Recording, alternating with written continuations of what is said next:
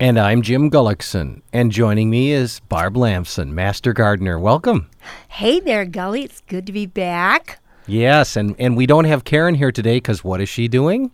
Yes, She's, learning how to be a master gardener. and, and she's certainly uh, in a good position to do that. She does so many gardening projects, and she's willing to take on her whole neighborhood and and help people already. So Yeah. she's got the spirit. So She does indeed, and so I'm I'm tickled that uh, that we can give her the time and uh, space to be able to do that. And uh, in the meantime, That's you're great. stuck with me, Barb, but you've got a lot to cover, so I don't have to do a lot of talking. I don't Well, think. Well, you know, I, I really enjoy this time with you, Gully, because you bring in a different perspective and cause me to think about things that I wouldn't normally. So so I think it's always a great program when we're together. Well, I don't have a green thumb. It's generally a black thumb. Everything I touch dies. But uh, I was reading in um, the, uh, I think this is from maybe Wednesday's Free Press. Yeah. Uh, on the um, Home and Garden section of Wednesday's paper, um, Diane Dunham Selly, who you probably know, Yes. uh, was talking about being. Uh, Doing your research about getting your seeds because uh, she goes through a number of different things in this article that you have to do to seeds that Right. are kind of complicated. I mean, I had no idea some Well, of the things. Well, you know, because nature takes care of a lot of these things. So when you take something like uh, a native plant, uh, you can't just harvest a seed and then plant them again. Um, you can't bring them inside and let them be warm. You have to keep them refrigerated, and this is what causes them then the next year to just come up and just grow beautifully. Ah. And then also there are those seeds that have this hard o- ou- outer shell. And if you see that um, in nature, um, you take an acorn, that's really got a hard shell. Yes, it does. Something has to happen to that. So a lot of times it's it's the squirrels and, and insects and things like that that help crack that. So that's one of the ways so that the the fruit the, the seed is in the inside and it's got this hard protective coating. So if you're going to do something with a hard outer shell, either you have to crack it yourself or you, you scratch it or, or whatever you want to do so that that'll work for you. But uh, it's always a good idea if you're going to do something, do a little research and find out which seeds you have to do this with. Now, those things that go in our garden, vegetables and things like that, on your seed packet, it'll tell you just exactly how to grow this, and uh, there, there's it's not complicated at all. You just put them in the ground and you just maybe pray and water and hope that things happen. One of the things I have found with beans and peas, yeah. if I soak them for a few hours before I put them in the ground, that softens that shell, and they're ready to come out that much faster. Ah, Corn so- is corn is the same way. You you beat that, and if you want to really, if you want to keep them in water, just you know moist for 24 hours, you're going to find out that that the um, the the little sprout will start coming up, and that's kind of interesting for children to see. huh. And you know, one of the ways that we check uh, uh, if a seed is viable or not, like if you save seeds, which I often do from my garden because I have something I just think that's lovely. It may be a hybrid, but it won't come back true. But I like this a lot. You just take, like, say, if you take 10 seeds, you'd take a paper towel, you'd soak it, you'd just lay your seed in there, and you'll wait to see which ones will germinate. And so if you have nine of them germinate and one doesn't, you know that you have 90% and you can just go ahead and plant them. If you would if it would be the reverse would be true that uh, only one would germinate, it wouldn't be worth putting them in. Right, right. Yeah, and and uh, Diane actually talks about that a little bit uh, uh, in her article about some of those where you just don't get much germination rate, and you consider the time, the cost, and all the rest of that stuff. right. Why bother? You know. The disappointment, and especially when you're looking at a very short uh, growing season that we have here in Minnesota. So, I wanted to just touch on something very briefly. Uh, when I was in Georgia um, and visiting Fort Stewart, I was there to see the uh, Warriors Walk, which are about 565 crepe myrtle trees that have been planted in memory of soldiers who have lost their life, those that have um, shipped out from Fort Stewart in Georgia.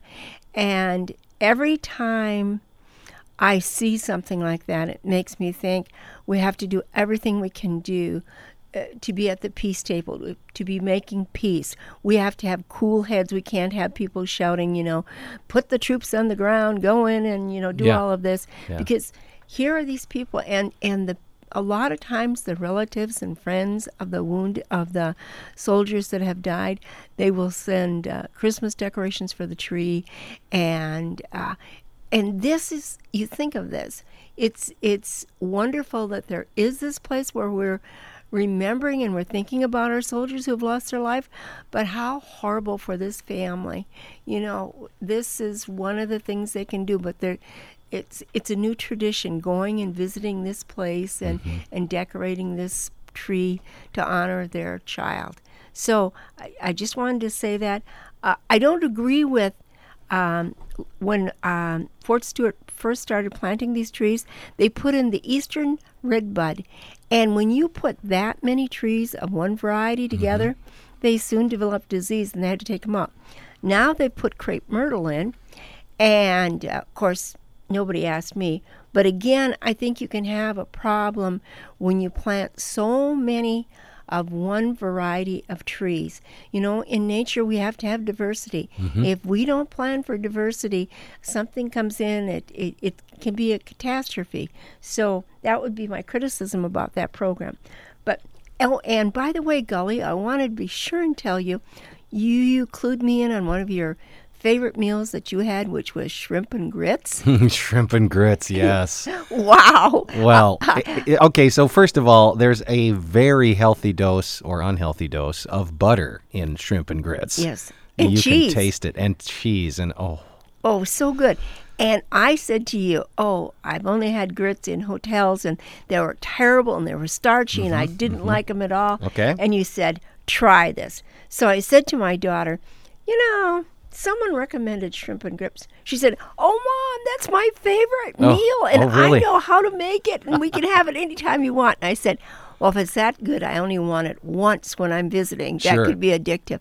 So good. yeah. So you, it doesn't sound like it would be good, but it's delicious. Oh man. And there in Georgia, you can go out, you can go to the market, you get the fresh shrimp that were harvested Yep. that day. it's none of these shrimp that come to the market frozen, thawed, frozen, uh, probably from who knows where. Yeah, exactly. So good, so good. So that was my that's my new favorite food. Good. Well, And I'm it's a glad I was able to suggest that because it was it was it was a real home run and it was quite by accident. You know, I I don't know if I told you the full story on that, but we were staying at a kind of a boutique hotel that was in uh, Savannah, Right.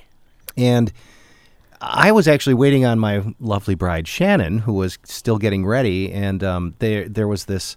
Well, it's a bar at night, but in the during the morning and daytime, it's more of a like a lunch counter and a, a place to Sure, sit down and have sure. breakfast and sort of sort of thing. But we were going to go out to breakfast, so we we weren't going to stay there. But the the lovely Ms. V, who was behind the counter, Yes. she said, "Have you ever tried shrimp and grits?" And I said, "Well, no." And she said, "Well, you have to try it." So she brought a little taste out. Right. I'm like, That did it. "Yeah, this is where we're having breakfast now." yeah, right, right. Good. Any time of the day. Yes, indeed. Yes. Oh, That's that- my story. That that is so great. And Yeah. and like I say, it's uh, if you're going there, you have to try that. That is so good. If you can get a recipe, go online, learn how to make it. That's great too. We just don't have that the fresh shrimp. We- Yeah, that's something we're not going to have here in yeah, Minnesota. Yeah, No. exactly. And the grits, the grits that we had were the the yellow corn, Mm-hmm. and my daughter said that's very important too. Yep, So absolutely. on on a more serious side, Okay. um, uh, I, I read about uh, an introduction of a new apple that's going to be on the market now. It's uh, a Minnesota apple. It's called Pizzazz. I'm really looking forward to this. Um, I actually have been paying attention to the uh, flyers and stuff to see if they're being advertised, and so far, not nothing No, in the, in the and I'm disappointed by that too. Here's the reason why uh, we're we're excited about this apple because a lot of times we have really great apples when they're harvested. When they go into storage, they start getting flat. They Mm-hmm. don't taste good anymore. Exactly. Pizzazz is a, a cross between a Honeycrisp, which we absolutely love, but it still doesn't have the staying power, according to the people that introduced it, that this Pizzazz does. Because Pizzazz has been bred to have more starches as they're in storage, that starch turns to sugar. Aha. Plus, they have that A um, little bit of tart, right? tart. Yes. Yes. So, See, I need that for an apple to be good to me. I need to have a little bit of tart in there. right. And you know what? Um, I, I, I just think it's so wonderful that uh, even with our short season that we can do something like this and that they can be grown locally. Here's what I don't like about this. Uh, this apple is what they call a um, uh, a club apple. Like a proprietary. In other words, not anybody can put in one of these apple trees in their yard or We something. will never have one. Yeah, That's right. yeah. And maybe if you're a small apple grower, you will never be allowed to be licensed to grow them. Hmm. And I like the idea of free market, where the market, the, uh, the reason for doing this is because they say that they can control the quality of what the apple is. But isn't that what a free market is? Hmm. Uh, if you put out an apple and it's not good, people aren't going to buy it. I mean, right? I, I'm sure there are some arguments that you know one could make that that might be somewhat compelling about this, but honestly, I totally agree with what you're saying, and I kind of think it's become sort of a club. And Yes. uh, and and by that I mean the people who are going to make all the money on it. Yes. Uh, because you know I, I would imagine an apple that has these qualities, if it's successful, right. that's huge because you don't in the middle of winter you don't generally find apples that are very good. and we know. want things that have been grown local. Yep. That appeals to us. Absolutely. Um, uh, so, but I think the price is going to be more than a normal apple. Oh sure. But here's the thing. Apples, an apple a day keeps the doctor away. if I'm going to eat apples, I want a good apple. Yeah, I I don't like the mealy, icky apples No. that you get in the winter. You know those like Yes. red delicious. Pew, I don't. I, I can't even. There's even just eat nothing those. there. There's they nothing that there. thick peel on them. I Yep. just I don't like that at all. Yeah. So I'm kind of an apple snob, actually. I, I think I would be too. And this article was saying that, you know, uh, finding the right apple is like finding the right wine. Yeah. You know, s- your, your taste buds, they will determine this. So, so we've got the apple. Here's the other th- problem I have with this. Uh, we wouldn't have the apple trees that we have in Minnesota if we didn't have a land grant university. The University of Minnesota has done all this research. Now, they didn't introduce this pizzazz apple, that wasn't their introduction, but all of the best practices came from the University of Minnesota. Just as, as uh, when immigrants came here and they started growing alfalfa and things like that, and corn and soybeans, all of those things got their boost because the university was testing varieties, doing all that research. And finding what the best varieties were for our climate and our soil conditions and all the rest of that Right. stuff. And the same thing is true when we have a problem with disease or something. They're the ones that are doing all of that research.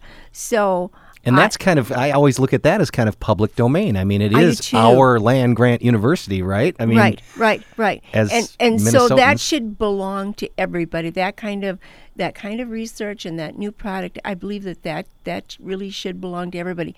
then here's another thing that concerns me. Um, you know, the fruits and vegetables, about a third of all the fruits and vegetables that are produced today in this world are dependent on pollinators. How many people are growing things and not putting back anything back in for the pollinators so that we have bees and butterflies and and all kinds of insects that pollinate. Yeah, So I, I, I should. We should have Clinton Meyer on sometime. Uh, he's a longtime listener and beekeeper. Oh, and yeah. he's he's uh, he's yeah he's somebody who would who would probably be able to spend the next hour talking about that we'll, subject we'll alone. have to do that because I think that is so important that we all do our part. Yeah. And so, um, if you use something from the University of Minnesota, you're using their research, you should at least be required to or suggested to that you have enough. Uh, uh, places for the all these pollinators, Mm-hmm. and uh, and also I'm concerned about you know buffer strips that allow so that somebody else's uh, spraying doesn't affect the pollinators. So there's there's lots of things that that go with this whole idea of growing things. So I hope this company is um, they're a good corporate uh, person, and I hope that they're investing back in the land and the environment around them as well. Yeah, let's hope they're not using the is the neonicotinoids or whatever yes, that's, uh, that's neonics. Yeah, Those are so bad because you know, here's the thing: like the bees and the pollinators, a lot of they'll use both the nectar, which gives them high energy, which they need, Mm-hmm. Yep. and then they'll use the the uh, uh, pollen. So w- w- a lot of these chemicals, like that one, they are systemic. They go into the plant. And and this then comes out in the leaves. It, it it comes out in the pollen, and and the flowers and the, the nectar yeah, and all of it. So certain bees will, uh, like uh, for example, the uh, bumblebees, they have those pollen sacs on their legs, Mm-hmm. and you'll see a, a bumblebee, and they'll just be thick with the pollen on there. They'll take that back into their nest, and now then they kill the babies, the Yeah. eggs that aren't even hatched yet, because they when, when they come to, they start eating that. So um, there's a there's a lot to think about, uh, and if you're going to grow anything, you have to be responsible, and you have to think of the whole cycle, not just the end product. And then the other thing I was thinking about was uh, I I've been so busy trying to catch up on things that have happened when I've been gone. Mm-hmm. And one of the things I was reading about was the Henderson bird count, which happens every year at the Ney Center. Yeah, now I've heard it pronounced Nye Nature Center, so I don't know how you pronounce oh, it. Oh, that. it could be Nye. It- Yeah. I don't know. I have no idea. So we'll say Nye. And and I was surprised, but not really surprised by the numbers of geese that they that it was one of the second highest number of birds that they identified. And then of, also of course the the little um, house sparrows. Now, here's the problem with house sparrows. I you know, everything in the winter I love to see it get fed and get watered Sure. and that. I put in a vine. It's a perennial vine. It's very beautiful. I have it up on my porch, and the vine is called porcelain berry, and it has blue fruits on it that look like porcelain. They're just almost like a blueberry on them, and they have that kind of iridescence to them. Yeah. Just so absolutely gorgeous. Well, they hold their fruit. So, what do you think comes and sits on the railings of my porch and makes a mess all over your porch, I'm guessing. Yes, it's these sparrows, and you're, you you and Al Batt are going to have to take it to the mat, I'm afraid, because he's probably a big fan of these house sparrows. oh, I, I, I, I was a, I wasn't exactly a fan, but I tolerated them until, and they, okay, can we say poop on the air? yeah, of course. They poop all over this railing, and they mm-hmm. do this in enormous quantities. Of course, they're probably happier than you can imagine that you've put this beautiful source of food for them right, Right. in in the middle of your porch. Right. So now I'm out with my pruning shears and I'm trying to prune back away from the railing. I mean if it hits the snow, that's okay. Yeah. But please don't get on the railing. You know, this is this is not good. Hmm. And then I also read that in this bird count they also found uh, six northern flickers and they said normally they would have migrated they would have went uh, south but they stayed on because there was plenty of wild grapes and also the uh, Well, it uh, had been warm. apple fruit well it, so here's the thing i'm wondering about um, if we have things that are starting to change their their migration patterns and Mm-hmm. when they migrate are we doing a disservice when we have things that hold on to the winter when you keep things that normally aren't accustomed to staying here Mm-hmm. so that that's something to think about too we always advise people to plant things that will hold their fruit into the winter Sure. for these birds that stay but what if we're attracting ones that are only marginally hardy and don't make it then Right. So maybe we're doing a disservice in that case. yeah, exactly. Hmm. So it's always in nature. It's always minuses and pluses. No You know, doubt. we do something good, and then there's the there's the other side of it. Uh, another thing uh, I was surprised to find when I came home. You know, I raise, I grow amaryllis. Now that's a bulb, and I have, and they multiply. I have 38 bulbs in pots That seems like a lot. That's a lot by any standard. And and so my husband built this wonderful, or erected this wonderful um, stainless steel shelving down in the basement, and I have this room that's unheated, and you bring these bulbs in in their pots and you let them go dormant. And when they're ready to start producing a flower, they send up a flower spike. So as soon as that thing comes through the soil, it's an inch or so tall, you bring it upstairs, you water this bulb really good. So you get the spike with the flowers on it, and each spike will maybe produce three, four, sometimes even five blooms. And uh, a lot of times, as the bulb itself gets bigger, you'll have more than one spike coming up from that bulb. You'll have two. And then, in addition to that, during the summer when they're growing really vigorously, you'll get additional little bulbs. They're very small, but they can develop into a nice big bulb, which is true to the same one as the parent. Well, so here I come home and I've got all these little things coming up. And so and and you have to really water them good when you bring them up. course. They're so dried out. Yeah. So my sink, I can't use my sink. I got all these bulbs in there that I'm watering, and now I'm trying to find places to put them in the windows or under lights. it's going to be a jungle of amaryllis in your home. you know, it is going to be yes. But what a beautiful jungle. Yeah, that's that's true too. Yeah. Now, the ideal thing is I give them away. Ah. And last year I bought some, brought some to our plant sale, which we have. Uh, I think it's around uh, uh, April. Uh, in the in the summertime. Oh, sure, yeah. So, but these aren't hardy. They're not a hardy amaryllis. We do have some of those, but they're not hardy. They have to be inside. So, Ah. when they start producing, I mean, it probably would be best to pot them up and give them away right away. Don't Right. get attached to them. Yeah, so, so you don't have this this this problem. Well, you have 34 children in the house or Yeah, whatever it is, you know, right, right? exactly. Don't It's get a- too attached. And you know, flowers are great air purifiers for us. Oh, so sure, yes. I keep telling my husband this that, you know, this is the quality of air in our house should be really good. But then this week I read the article about radon.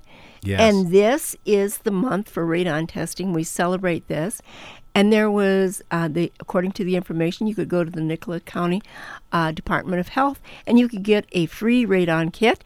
And as soon as I see free, I mean, I grab my keys and Sure. I'm, I'm off to St. Peter. And I thought, well, all right, if they'll give away one, maybe they'll, give away more. So I got from my neighbors too. Oh, good for you. So now I have to go around and, and explain this to them. It's not hard though. You know, I put one up in my basement because we had we had high levels uh, of radon uh, years ago. Uh, we did some mitigation, Mm-hmm. Right. Uh, and that helped. You know, we did subsequent tests, and that that reduced the levels quite a bit um, to to where it's very safe. But you always want to do follow up. You know, you don't want to just trust that it's going to be good forever. So we're doing a follow up test. It's a 90 day test. So Sure, we, sure. we started in January, so we've got a little time to wait before we turn in the results. But you know, hopefully, we're still in real good shape. And Well, I found that the um, St. Peter, the Nicollet County Health Department people, they were so helpful, and uh, and there- it, she said it was just constant people coming in to get these kits. So we're very concerned about this because the result is it radon does cause lung cancer. yeah, We don't want that. I mean, we want to be as safe as possible. And she also told me, she said, now, uh, for this first time kit like this, it's 48 hours that you have it in your basement. Hmm. So she said, and then you send it in to get the, the results. So she said, remember that Monday is Martin Luther King Day. Ah. There's no mail service. Sure. So, so you want to do this then Sunday, Monday, and then send it off Tuesday. So that's one of those quick tests. It is uh, one of those- Yeah, the one I have is uh, you know one where you have it up for three months and it takes Right, it's a, you right. know it's a longer period. More sophisticated. I don't know. It doesn't. It looks like a hockey puck. I mean, there isn't much to Is it. that but right? yeah. Is that right? Well, this is just an indication, I guess, to know where you're at, and it gets you started thinking at least. And she's told me something else that I thought was really important. She said, um, it isn't as important what the level is if it's higher if you don't spend any time in your basement if you're Right. one of the, she said if you spend less than eight hours a week in your basement she said this isn't such a concern for you. Right. you know the number. Uh, so so i thought "Hmm, i'm getting good information here. So i know whether because this isn't a cheap thing to do this mitigation process. Well, what what we did is um, we determined that it was probably coming from our sump basket, and so we uh, just ran a pipe up into the attic of our garage. You know, it had to go through the wall into the garage Right, and then right. up through the into the attic, and uh, put a never-ending fan on there, right? It's just on all the time, and Sure, it just it sure. just draws air out of that that sump basket, and it it totally mitigated the situation. Um, Right. and and that was my father-in-law, the uh, the the farmer. So Oh, yes, he yes. can do anything. Oh yeah. Yeah. Right. So I mean, I didn't Right. have anything to worry about. Yeah, so so that's that's I might have to consult you about that if the if the bill is incredibly expensive to do that, you know. So exactly. I I love farmers. I love the resourcefulness Oh. that they have. he can do anything. I Yeah. mean, you know, it's like, oh, I got to weld that. Okay, come on, you know. Or like, something breaks. gravy. Oh, I can make a new part. Yeah. I can't find anything, but you know, I've got this and this, and I can make a new part. This will work.